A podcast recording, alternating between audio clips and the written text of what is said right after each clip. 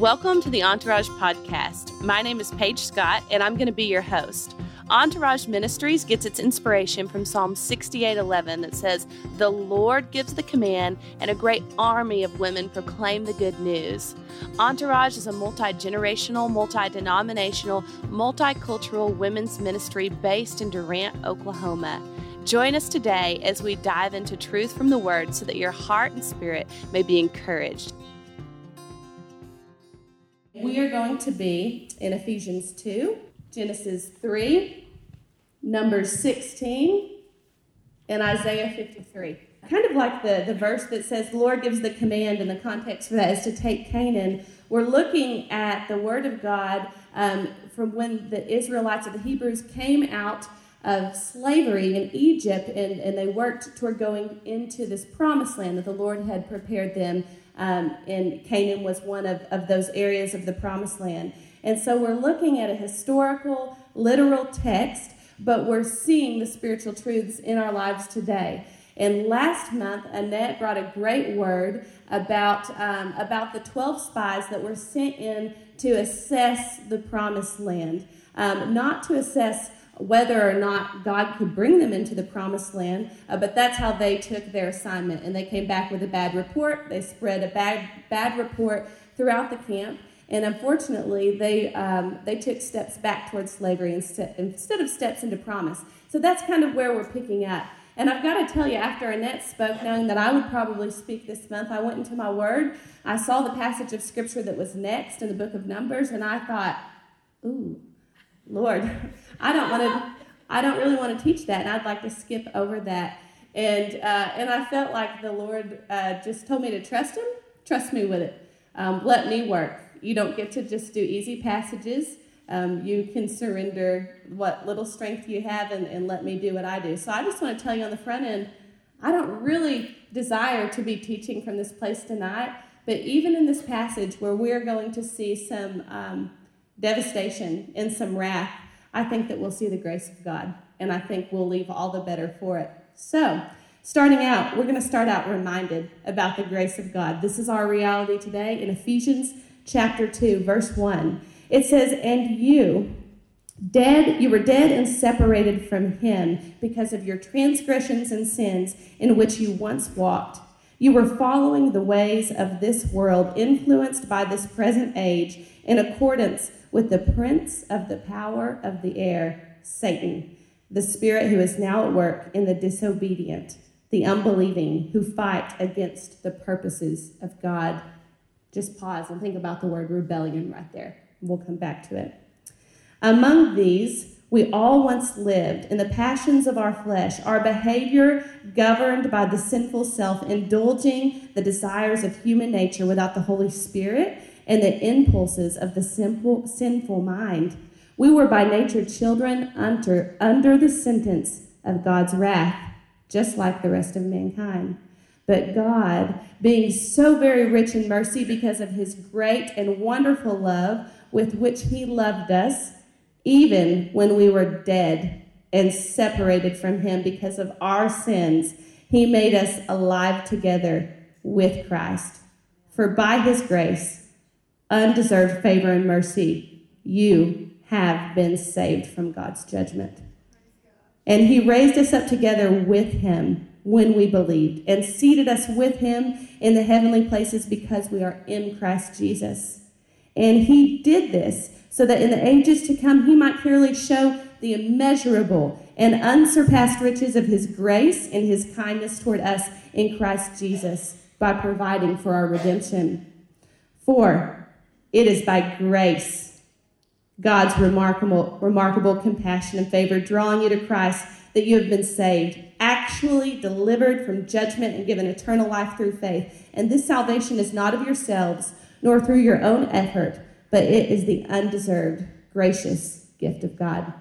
Amen. That's where we want to start. And I want you to remember that as we dive into a passage where these folks were not yet under grace. Did God extend grace to them multiple times in their journey? Yes, He did. But we're going to get a really good picture of what the prince of the power of the air, Satan, looks like when he is trying to come in and work among God's people. And so, if you grew up in the Bible Belt, you probably know the story of Adam and Eve. Satan appears as a serpent to Eve, and there's great deceit. And so, and then we know, um, you know, we know things about Satan are mentioned quite a bit in the Old Testament. I mean, New Testament, but in the Old Testament, you may wonder where was Satan during this time? What was Satan doing during this time? And often he was producing strife either internally among the Israelites or he was working in the neighboring nations around them, especially once they got into the promised land. And so, first, I want to dive into Genesis chapter 3 so that we can recognize the strategy of Satan and how he engages with Eve, God's chosen creation. If we can kind of dissect and look at what he's doing when he talks to her and what he's doing when he begins to try and shape her mindset and get her to partner in rebellion toward God, then we're really going to understand what's going on in the book of Numbers when we look at the rebellion of a man named Korah. And then looking from both of those passages, we're going to have a really good grasp that, oh my goodness, when we came into this world, we were dead in sin. We were separated from Christ. We were in the pit of hell that Korah is going to end up in before this night is over. But God, in His grace, redeemed us out of that and seated us in Christ. So that's where we're going. So hang tight with me. Go to Genesis chapter 3, beginning in verse 1, the fall of man. Now the serpent was more crafty, subtle, skilled in deceit than any living creature of the field which the Lord God had made. And the serpent, Satan, said to the woman, Can it really be that God has said, You shall not eat from any of the trees? And the woman said to the serpent, We may eat fruit from the trees of the garden, except from the fruit of the tree which is in the middle of the garden. God said, You shall not eat from it, nor touch it, otherwise you will die. But the serpent said, You will surely not die. Right off the bat, I want to notice how the prince of the air attacks people. Satan always undermines the word of the Lord to the chosen of the Lord. God chose to create Eve, she was his chosen creation. And he's undermining right off the bat. Did God really say that? Okay? So relative to Eve, it's relative to us. Now it's going to be relative to Korah's rebellion in just a second. Then he says, You will surely not die. Satan always undermines the consequences of partnering with rebellion and sinning against the Lord. And so, just to give this thought of rebellion a, a bit of a framework, it really doesn't feel good to say that I've lived in rebellion in my life. But anyone that has ever lived was born in rebellion to God. Rebellion is simply partnering with the opposite of what the Lord has told us. And so, perfect world didn't exist. The enemy introduces this opportunity to partner in a rebellion against the word of the Lord, and sin enters the world. So we're going to continue. Verse 4, reading it again. But the servant said to the woman, You certainly will not die. For God knows that on the day you eat from it, your eyes will be opened. You will have greater awareness, and you will be like God, knowing the difference between good and evil. And when the woman saw that the tree was good for food, and that it was delightful to look at, and a tree to be desired in order to make one wise and insightful, she took some of its fruit and ate it. And she also gave some to her husband with her, and he ate it. Just want you to know right there when rebellion is present, it spreads like wildfire. Okay? Inside of you, if it's you're allowing it to live inside of you actively, and inside the community that you're in. Then the eyes of the two of them were opened, and they knew that they were naked, and that they had fastened fig leaves together and made themselves coverings even though it says the, eye, the eyes of, of them were opened, I think a way that we can think about it is that their spiritual eyes were closed at that point in time. Their eyes were open to uh, the reality of, of sin, but they were closed to the goodness of God. That's the effect of rebellion, always. So just keep all this in mind as we get ready to launch into the passage in Numbers. But then they heard the sound of the Lord God walking in the garden in the cool of the day. So the man and his wife hid, and they kept themselves hidden from the presence of the Lord God among the trees of the garden. But the Lord God called to Adam and said to him, Where are you? And he said, I heard the sound of you in the garden, and I was afraid because I was naked, so I hid myself. God said, Who told you that you were naked? Have you eaten from the tree of which I commanded you not to eat? And the man said, That woman whom you gave me to be with, she gave me the fruit from the tree, and I ate it. So when they chose to rebel against the word of the Lord, and the word of the Lord was, Do not eat from that tree, they partnered in rebellion with the prince of the power of the air. That is Satan. He still exists today. And the result of that was shame, blame, and spiritual death. I also want to note that one of the ways that the enemy engaged Eve in her rebellion was telling her that she needed to have more. She needed to be exalted, that the place that God had the, the place that God had her in was insufficient, that it wasn't as good as what was available. And so still today, sometimes the enemy, the power of the prince, the prince of the power of the air, he comes and he makes you discontent with the place that you're in. And as long as you can't see the goodness of God in the place that you're in, you'll never be content in that space. And so she chooses to partner in rebellion and just agreeing, yeah, there's more for me than what God had. And the result, they're hiding in the bushes. They're spiritually dead at this point. If you continue reading, God prophesies this um, declaration of his yes to beginning uh, the thread of redemption that we see throughout the rest of, of the scripture. But we're just using that as a framework to get where we're really going. So now, if you'll turn with me to the book of Numbers, chapter 16. Picking up where Annette left off, the spies return to the camp. The camp is uh, frightened because of the fear that has been spread among them. They decide to try and, uh, and go back into battle on their own after they've disobeyed the Lord, and in doing so, they disobey Him again. And at this point, this is the way that this is taught in the Jewish community, what I'm about to share. Um, it's not connected word for word in the Bible, so I'll just sub- submit it to you and you can decide for yourselves what you think. But the Lord gives instruction to Moses that they are to sew tassels onto their attire so they might remember to obey the word of the Lord in the future, so that they don't end up, and they being God's chosen people, the nation of Israel, so that they don't end up in this state of uh, wilderness travel again without a destination. So, simple instruction.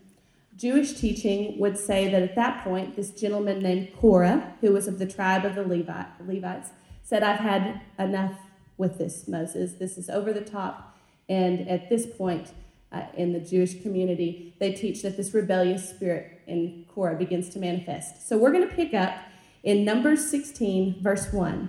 And what you have to understand about Korah and some of the other folks that are members of the tribe of Levi, these were some of God's chosen ministers. Whenever last time I was with you and I spoke, we were talking about whenever they had the worship and the waiting without the Lord, while the God was preparing um, preparing the law for them up on the mountain, while He was preparing the pathway into promise and, and making that manifest to Moses. Well, during that time, He called out several folks and said, "I want such and such to do this, such and such to do this." The tribe of Levi was specifically set aside to be ministers to the Lord. So this was a man with high calling on his life by default of the family that he was born into. So keep that in mind. Number 16, verse 1. Now Korah, the son of Izhar, the son of Kohath, the son of Levi, with Dathan and Abiram, the sons of Eliab, and On, the son of Peleth, descendants of Reuben, took action. This is after they've received this, this instruction. They rose up in rebellion before Moses, together with some of the Israelites 250 leaders of the congregation chosen in the assembly, men of distinction. They assembled together against Moses and Aaron and said to them, You have gone too far. For all the congregation are holy. We're all holy, every one of us, and the Lord is among us. Why then do you exalt yourselves above the assembly of the Lord? And when Moses heard this, he fell face downward, and he spoke to Korah in all his comp- in all his company, saying, In the morning the Lord will show who belongs to him and, and who is holy, and he will bring him near to himself. The one whom he will choose, he will bring near to himself. Moving down to verse 8. Then Moses said to Korah, Hear now, you sons of Levi. Does it seem but a small thing that the God of Israel has separated you from the congregation to bring you near to himself to do the service of his tabernacle of the Lord and to stand before the congregation to minister to them? And that he has brought you near to him, Korah, you and all of your brothers, sons of Levi's with sons of Levi with you, would you seek the priesthood also? Therefore, you and all your company are gathered together against the Lord.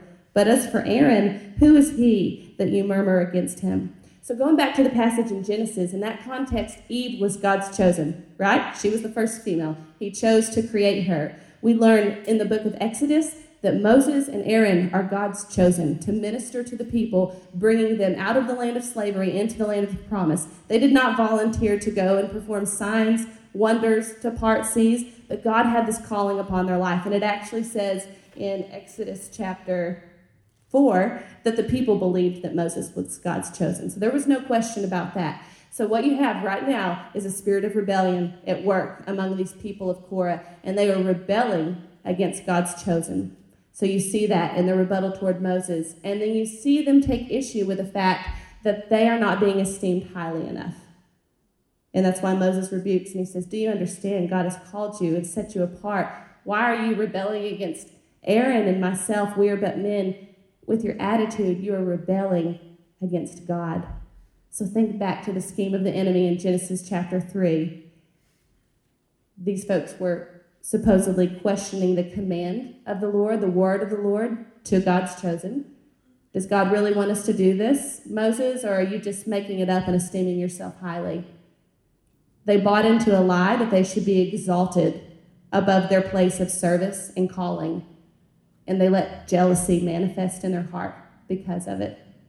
And then not only did they keep it to themselves, they gathered a crowd of 250 to go with them in rebellion. Some nasty stuff right there. So we're about to move into the blame and shame portion of how the prince of the power of the air works. And we're going to see this. Moving on to verse 12. Then Moses sent to call Dathan and Abiram, the sons of Eliab, but they said defiantly, We will not come up. They said to Moses, Is it a small thing that you have brought us up out of a land of plenty, flowing with milk and honey, to kill us in the wilderness? But you would also lord it over us? Indeed, Moses, you have not brought us into a land flowing with milk and honey, nor given us an inheritance of fields, vineyards. Will you gouge out the eyes of these men? We will not come up. I think, if you remember Annette's sharing from last month, Moses didn't have anything to do with them not inheriting the promised land the first time around. Moses was not among the 12 that were commissioned to go in and the 10 that chose to spread the bad report. Yet this bitterness flows out of them. And I just thought, Lord, what is the application of, of separation from you with this verse, and how does that apply to us? And the Lord just kind of said, when there's unsettled disappointment in your heart, you will begin to blame me and you will begin to rebel against me. And that's what they're doing. Moses, at this time, is proxy between them and the Lord. We go to the Lord directly because we're reconciled in Christ. But they are rebelling against God's chosen because they are disillusioned that they were not able to go into the promised land at the time that they should have gone into the promised land. Moving on, down to verse 19. Then Korah assembled all the congregation. Originally, it was 250 members of the congregation. Now we have the entire congregation gathered together. He assembled them against Moses and Aaron at the doorway of the tent of the tabernacle, at the gathering place of the Lord. This is where the heart of this rebellion is manifesting. And this place is only constructed so that these people might experience the Lord. And this horrific thing is taking place. It's horrible. Then the Lord spoke to Moses and Aaron, saying, Separate yourselves from among the congregation so that I may consume them immediately. Because they are under wrath, they are not under grace. But they fell on their faces before the Lord, and they said, Oh God, oh God, the spirits of all, of all flesh, when one man sins, will you be angry with the entire congregation? Then the Lord spoke to Moses, saying, Say to the congregation, Get away from the tents of Korah, Dathan, and Abiram. Then Moses arose and went to Dathan and Abiram, and the elders of Israel followed him. And he said to the congregation, Get away from the tents of these wicked men and touch nothing of theirs, so that you will not be swept away in all their sin. So I just want to point out, even though wrath is about to come forth in this story, God gave them multiple chances to step away from that. And just a, a moment of self reflection, and I had to go through all this myself as I prepared this. Are there areas of your heart and your temple that you're allowing rebellion to dwell? Because God tells them through Moses, get away from the dwelling place of these rebellious folks, or you will be consumed. And while, if you are a believer, you are under grace, if you choose to live in rebellion and sin, it will consume your peace. There's no question about that. It doesn't mean that the Lord is not right there ready to bring peace back into your life when you're ready to hand over rebellion to Him, but to continue to dwell in the tents of those who are rebellious will consume your peace. Verse 27 So they got back from around the tents of Korah, Dathan, and Abiram. And Dathan and Abiram came out and stood at the doorway of their tents, and they brought their wives and their sons and their little children. The prince of the power of the air tries to attack generations. There are children that have been brought into this rebellion, and it was not their choice. His schemes are the same today. His schemes are the same as they were yesterday. He is not he is not all knowing, all creative, and all powerful like our God. God created the heavens and the earth. The enemy, the enemy manipulates and he distorts. He has no authority to create on his own. So when we see the way that he works, we can recognize it. We can bring light into that darkness. And so we don't give him time. We're not giving him time in an audience right now, but we're just calling it out and saying we're smarter. We're an assembly. We are an assembly of women not gathered in rebellion, but gathered in a spirit of understanding and wisdom and a sound and gentle mind. And we see what's going on here. We're not going to let this happen in our homes, not in our churches, not in our community. We're gathered in unity over the grace of the Lord. There will be no spirit of rebellion among us. Moving on, verse 28. Then Moses said, By this you shall know that the Lord has sent me to do all these works, for I do not act of my own accord. The Word of God said that Moses was meek, unlike anyone else in the Bible, in a different passage. Man, that's incredible. He'd done a lot by this point, so to still be able to say, This is not by this is not by my might that I'm doing this. Verse 29 If these men die the common death of all mankind, or if what happens to everyone else happens to them, then you will know for sure that the Lord has not sent me. He's so confident in the word of the Lord that God had commissioned and chosen him to do that and to carry that nation and those generations that are getting pulled into this rebellion into the promised land that he's willing to look like a fool in front of everyone else because he knows the word of the Lord. There's not rebellion in his heart in this passage. Verse 30 But if the Lord creates an entirely new thing, and the ground opens its mouth and swallows them up, along with all that belongs to them, and they descend alive into Sheol, the netherworld, the place of the dead, then you will understand that these men have, have spurned and rejected the Lord. What seems like rebellion against man when it's God's chosen, what seems like rebellion against calling. If the Jewish teachings are true that they were rebelling against the instruction of sewing the tassels on, that was part of their calling. That's a partnership of rebellion against, against the Lord. Verse 31.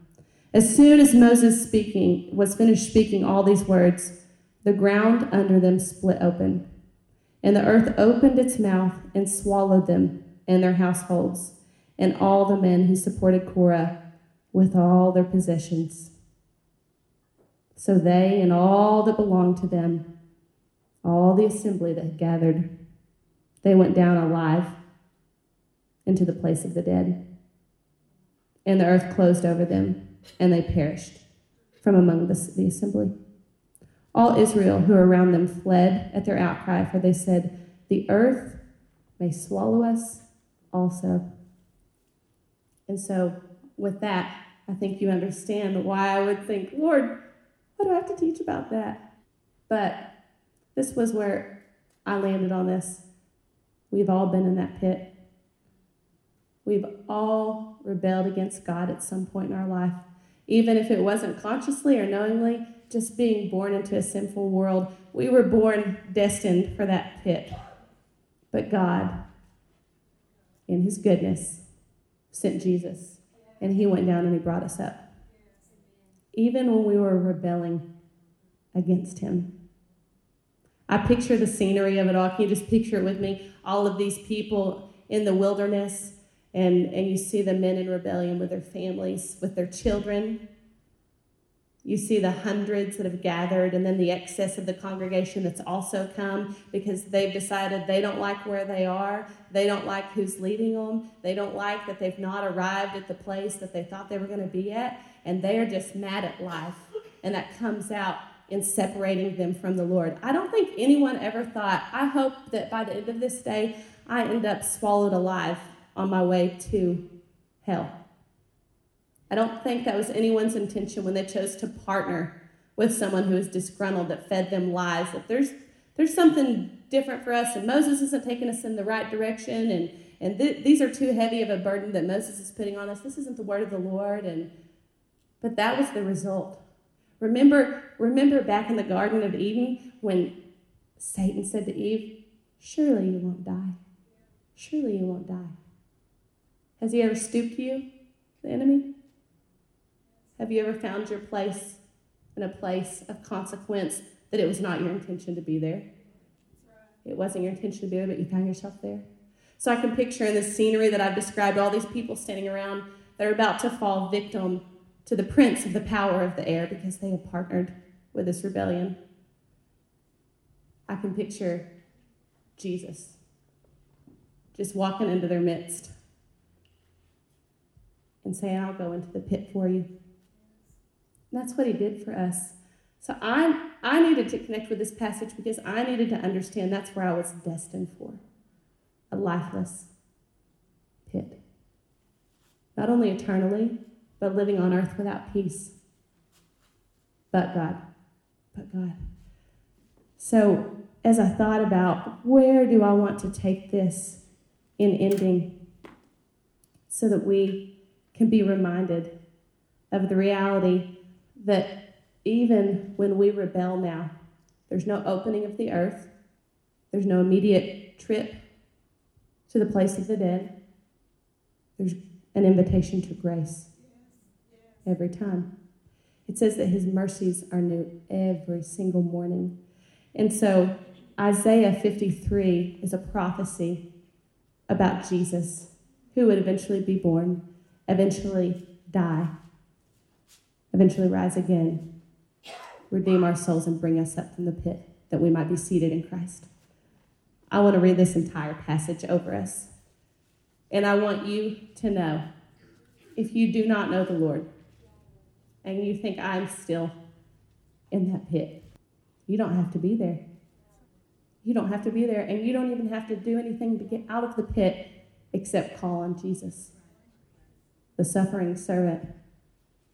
So, despite all of that, and that's probably not even in the top of the worst examples of stories of things that the Israelites did over the course of Old Testament history, but despite all of that, even back in Genesis 3, God said to Satan, I'm going to send seed, offspring, and he is going to fatally crush your head. This is a little prophecy about that seed.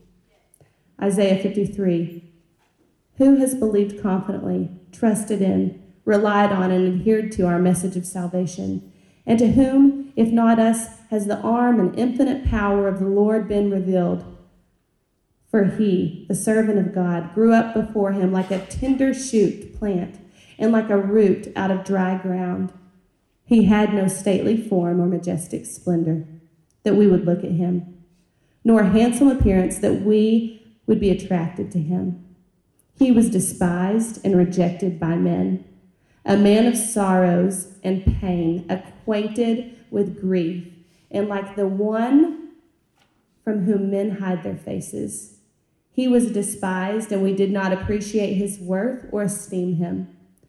But in fact, he has borne our griefs. He has carried our sorrows and pains. Yet we ignorantly assumed that he was stricken, struck down by God, and degraded and humiliated.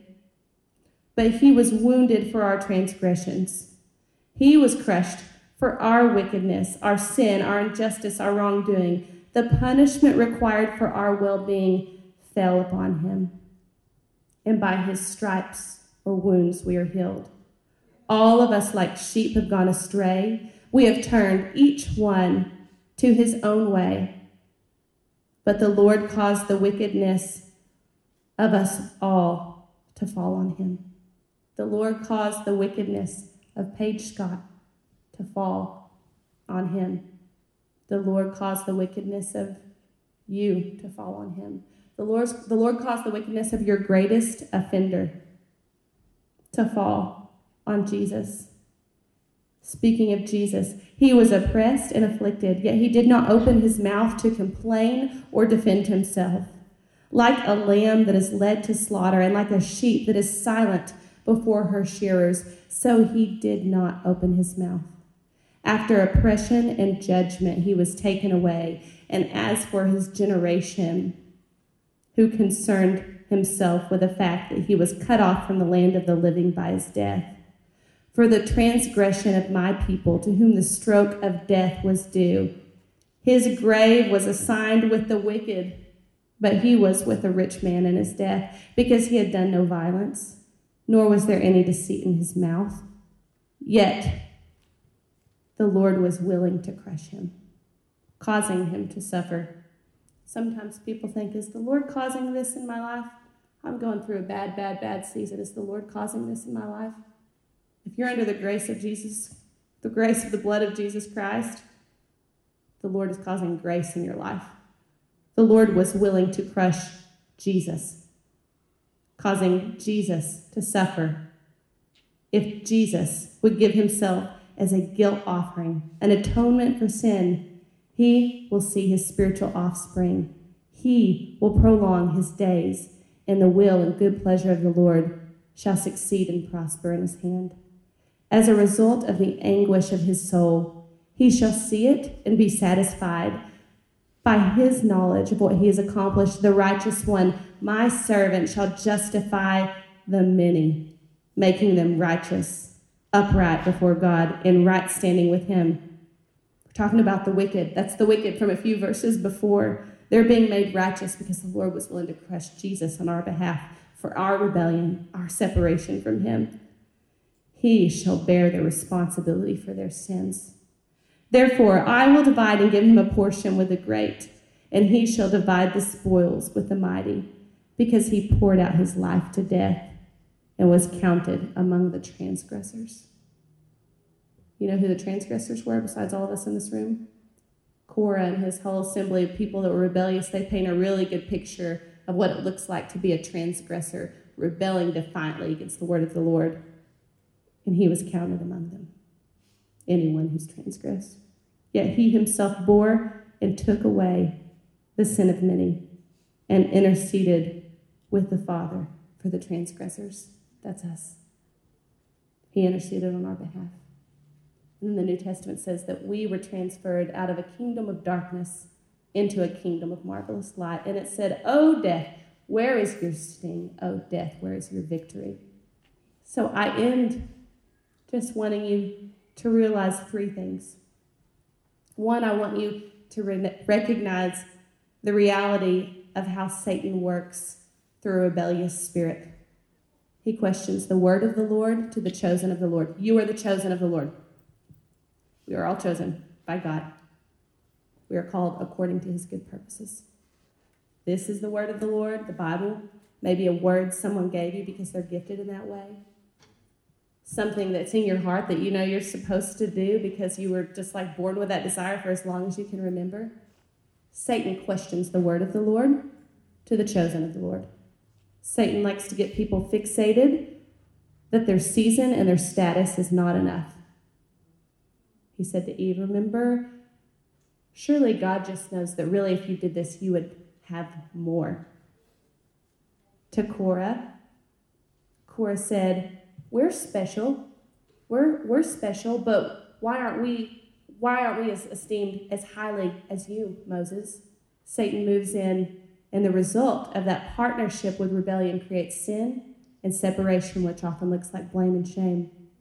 And then remember the example of the men who are so bitter about not being in the promised land that it ended in their own death because they'd not processed their disappointments. So recognize how the enemy works. Know what the word of the Lord is to the chosen of the Lord. Know that the enemy would love to see everyone either eternally in a pit or living their life like they're in a pit. But we've got another option. If you're in the pit, would you let him reach down and pick you up? Thank you, Lord. Jesse, if you'll come up, we're just going to have a, a song of reflection. And I know this can, my intention is not for this to feel heavy. My intention is that for us to be so refreshed that we're like, thank you, God, that the earth has not swallowed me up in my sin and my rebellion.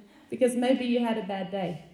Or maybe you grew up in a household where someone was rebelling against God in life and it impacted you, like Korah's children and grandchildren. Would you let Jesus come into that place of disappointment and bring it out of the pit today? Yeah. yeah. So, um, if, if those that are part of the entourage team that, that feel led want to go over and just be available to pray with anyone that would either like to accept the Lord or, or receive prayer or something, we want to be available to do that. We thank you, Lord, for this word. We thank you that Isaiah 55 says, Your word goes out and it accomplishes the purposes for which it was sent. So, Father, I yield this to you, Father. It's seed sown into the ground. I pray, Lord, that if there's anyone that feels they are in that pit, that they would not stay there, that they would not stay there. We thank you, Jesus. Thank you. Thanks for joining us today. For more information about Entourage Ministries, visit our website at entourageministries.com or visit us on Facebook or Instagram. We gather for our monthly worship gathering open to any woman who has interest the second Tuesday of every month at the Monterey in the Arts District of Durant, Oklahoma.